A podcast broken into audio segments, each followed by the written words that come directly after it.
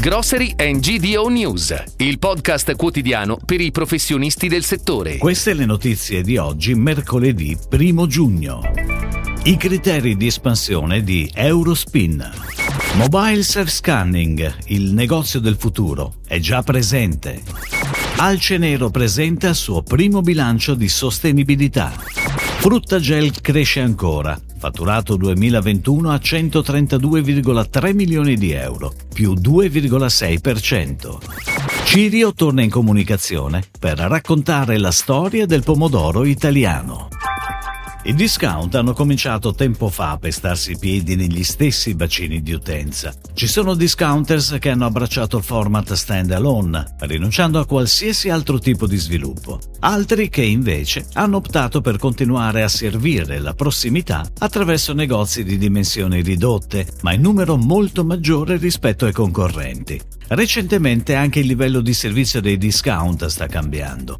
Eurospin ha implementato in molte occasioni i banchi serviti per mettere il naso nelle tradizioni e nei costumi dei territori in cui si insedia, mentre Lidl invece ha scelto la strada del libero servizio su tutte le categorie, ma con una invidiabile completezza sortimentale anche nei freschi e addirittura nella gastronomia. Ed ora le breaking news, a cura della redazione di gdonews.it.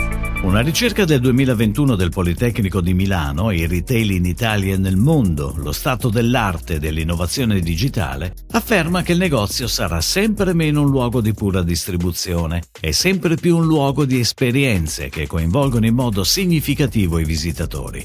Una delle possibili risposte alle esigenze dei clienti finali e alle trasformazioni in atto nel negozio è il servizio di mobile self-scanning, ovvero quel processo digitale che consiste nell'acquisto basato sulla scansione tramite fotocamera integrata sul dispositivo dei codici a barre dei prodotti e la successiva aggiunta nel carrello digitale.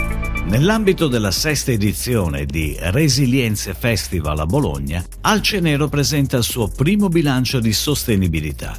Il documento descrive non solo i principali impatti economici, sociali ed ambientali dell'azienda, ma anche le peculiarità del suo modello imprenditoriale, da sempre improntato ad uno sviluppo sostenibile. Alcenero nel 2021 è stata la prima marca in Italia per notorietà, con oltre 4 milioni di famiglie acquirenti e 71 milioni di fatturato.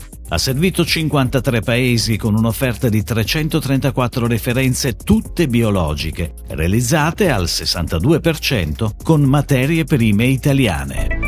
Fruttagel, azienda cooperativa di trasformazione agroindustriale di Alfonsine in provincia di Ravenna, ha presentato i dati di bilancio 2021. Il fatturato è a quota 132,3 milioni di euro, in crescita del 2,6% rispetto all'anno precedente, ed export stabile, 6,1% del fatturato complessivo.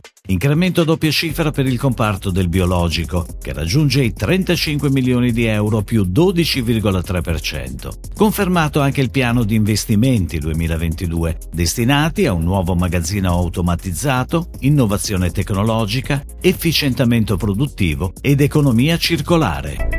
Torna protagonista lo spot Non si può fare a meno di Cirio, che punta sui valori distintivi della marca, italianità, expertise e qualità, rappresentati dalla passata verace Cirio, il prodotto protagonista.